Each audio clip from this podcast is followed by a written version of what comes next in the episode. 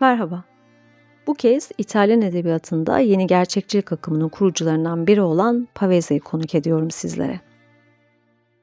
Pavese, hayatta mutluluğu gerçekten hak edenlerden biri.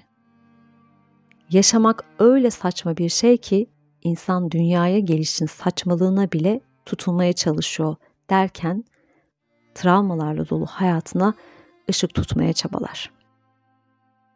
Yazar 1908 yılında Torino yakınlarında bir köyde doğar. Çocuk yaşta babasını kaybetmiş, katı kuralları olan annesiyle oluşan sorunları ve geçirdiği ağır hastalığı onun zamanla içine kapanmasına ve yalnızlığa sürüklenmesine sebep olur. Anne evin geçimini sağlamak üzere yaşamın ağırlığı altında çocuklarına karşı ilgisizleşir. Yazar hayatı boyunca yitirdiği çocukluğunu ve anne sevgisizliğini bu yüzden hayatına giren kadınlarda arar. Bu yüzden de aşkta aldığı yaralar onu kelimelerle ifade edilemeyecek derecede yalnızlaştırır.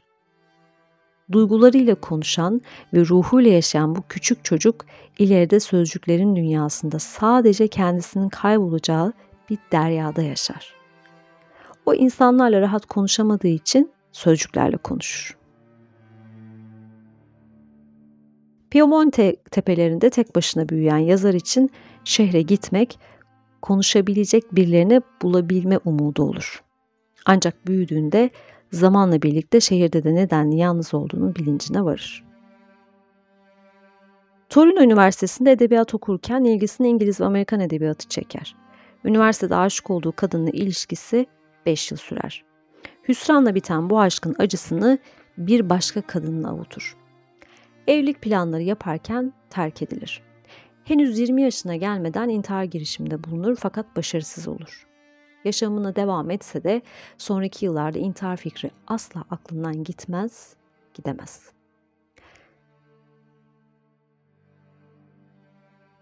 Ülkemizde daha çok romanlarıyla tanınan Pavese'nin deneme, öykü, şiir ve çevirilerin olduğunu da belirtmekte yarar var.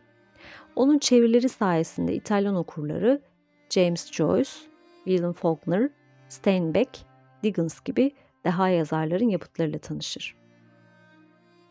Aslında bu yazarları seçmesi de bilinçli alınmış bir karardı çünkü onların aydınlık ve özgürlükçü düşüncenin etkilerini İtalya'da görmek ister. Hayatı edebiyattaki kariyerinde yükselişi kadar kolay olmaz. Travmalarla dolu yaşamı eserlerine de yansır. 1949 yılında yayımlanan Yalnız Kadınlar Arasında adlı romanında Rosetta karakteri aslında Pavese'nin yansımasıdır. 1950 yılının Haziran ayında bir radyo programında üçüncü kişi anlatımını kullanarak kendisinden şöyle söz eder.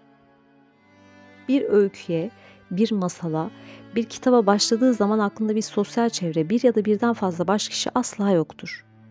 Hemen hemen her zaman belirli bir ritim ve olaylar zinciri vardır ki bu da duygu ve ortamlardan oluşur. Onun görevi bir entelektüel ritme uyarak olayları belli bir gerçekliğin sim- simgelerine dönüştürür. Pavese baş kişileri yaratmaya çalışmaz. Baş kişiler onun için sonuç değil bir araçtır. Kahramanlar sadece entelektüel masallar yaratmaya yarar. O masalların konusu da olayların ritmiyle başlar. 1932'de Kolombiya Üniversitesi'nden burs almaya çalışır ancak çabaları boşunadır. Ertesi yıl bir yayın evinin ilk çalışanlarından biri olur. 1934 yılı itibariyle arabasında faşizm karşıtı yazılar bulunmasından dolayı tutuklu bulunan Ginsburg'un halefi olarak Kültür Dergisi'ni yönetmeye başlar. Ve bu yıllarda verimli bir çevirmenlik hayatına da adım atar. Özellikle Amerikan edebiyatında 1932 yılında basılan Melville'ın Moby Dick adlı eseri ön plana çıkar. Bazı eserleri sansüre uğrasa da bu süreçte yedek öğretmen olarak öğretim alanında da çalışmayı sürdürür. 1935 yılında Justitia Liberta Hareketi'nin üyesi olmakla suçlanır ve tutuklanır. Torino ve Roma'da hapis yatar, sonrasında da bir deniz kasabasına sürgün edilir. 7 ay süresi boyunca 1936 yılına dek burada kalır. 1939 yılında tamamladığı hapis romanının temelini de burada oluşturur ancak eser 1948 yılında Horoz Ötmeden önce ve Tepedeki Ev ile birlikte yayınlanır. Haveze'nin diğer eseri olan Çalışmak Yorar'ın ikinci ve genişletilmiş baskısının bir bölümü de aynı dönemde yazılır. Pavese sürgündeki kişisel deneyimiyle hapis romanının kahramanı Stefano'nun deneyimi arasındaki bağ ve benzerlik yazarın mektuplarında açık bir şekilde anlaşılabilmektedir. Şiirlerinde göze çarpan en hakiki gerçek var olmak için verdiği amansız mücadeledir. O hayattan zevk ve haz almak için değil, edebiyatın büyülü sözcüklerinde kaybolmak ister. Bilir ki neye sahip olursa olsun asla huzura ve iç güvenliğe sahip olamayacaktır. Şans ve şanssızlık üzerine bu kadar düşünce üretmesi de boşuna değildir. Hayatında gelişen rastlantılar onu şansa ve şanssızlığa inandırır, payına her zaman şanssızlık düşer. 1936 yılında yayımlanan Çalışmak Görür adlı şiirinde yazın anlayışına farklı baktığını kanıtlar. Öznellikten ve abartılmış lirizmden uzaklaşmış, hayatın gerçekliğini anlatabilmek için konuşma diline yaklaşmış, hatta öyküleştirilmiş bir şiir dil tercih etmiştir. Çağdaş hayatın yaşamı var etmediğini, insanı sürekli yalnızlaştırdığını ve bu yüzden insanların mutsuz olduklarını anlatır.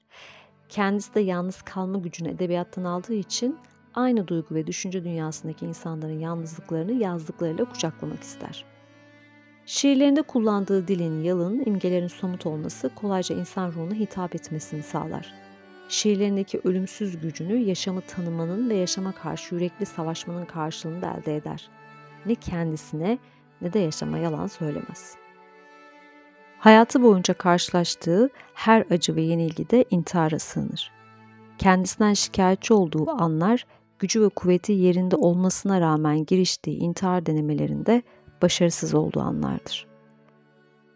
Özellikle 1926 yılında çok sevdiği okul arkadaşı Baraldi bir tabanca kurşunuyla intihar eder. Birkaç hafta sonra kendisi de dener ancak beceremez.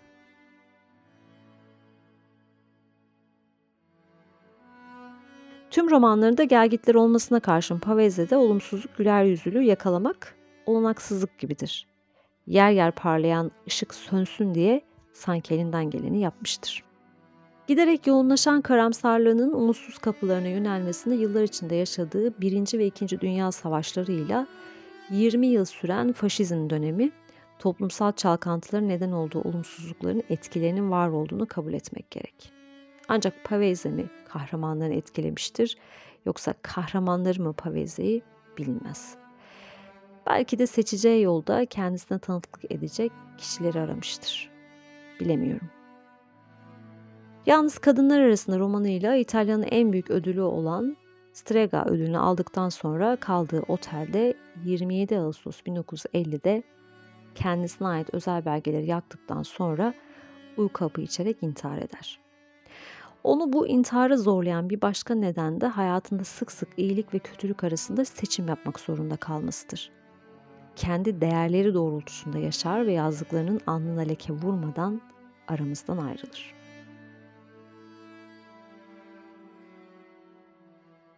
Strega ödülünün yazara verilmesini sağlayan eser şüphesiz ki Tepelerdeki Şeytandır. Bir üçlemenin ikinci kitabı olduğu bilinir.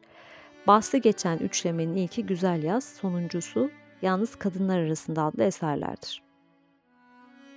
Tüm bu gelişmeler göstermektedir ki Pavese entelektüel birikiminden edindiği bilgilerle belirli bir düşünce düzleminde eserlerini kaleme alır ancak 42 yıllık kısacık yaşamı süresince aynadaki Pavese ile baş başa kalan yazar kendisine eşlik etsin diye üçüncü bir kişi olarak ölümü seçmiştir. Zor koşullarda çalışmıştır, takıntılıdır, sürekli tetiktedir, bir yaşam savaşçısıdır, atsız bir bendir, yoksuldur. Ateşten bir sınav olan hayatta herkes kendi yazgısına göre dans eder. Bu tehlikeli ateş önceleri insanları ısıtsa da sonunda yakar. Mevsim ne olursa olsun acımasız hayatın kurbanlarının sayısı geçen gün artacaktır. 42 yaşında kimsenin karşısında eğilip bükülmeden yaşam serüvenini kendi elleriyle noktalayan Pavese'nin imzasını taşıyan bazı eserler şunlardır. Tepedeki ev, yoldaş, güzel yaz, ay ve şenlik ateşleri, yalnız kadınlar arasında, Levko ile söyleşiler, Ağustos'ta tatil, şiirler, yaşama uğraşı, senin köylerin, hapis, klasiklerin için okumalı.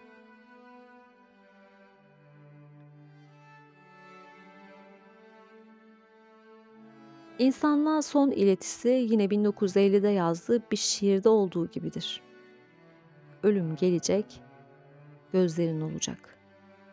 Sabahtan akşama dek gözünü kırpmadan sağırcasına eski bir vicdan acısı gibi, saçma bir alışkanlık gibi ardımızdan kovalayan bu ölüm gelecek bir gün. Kitapla.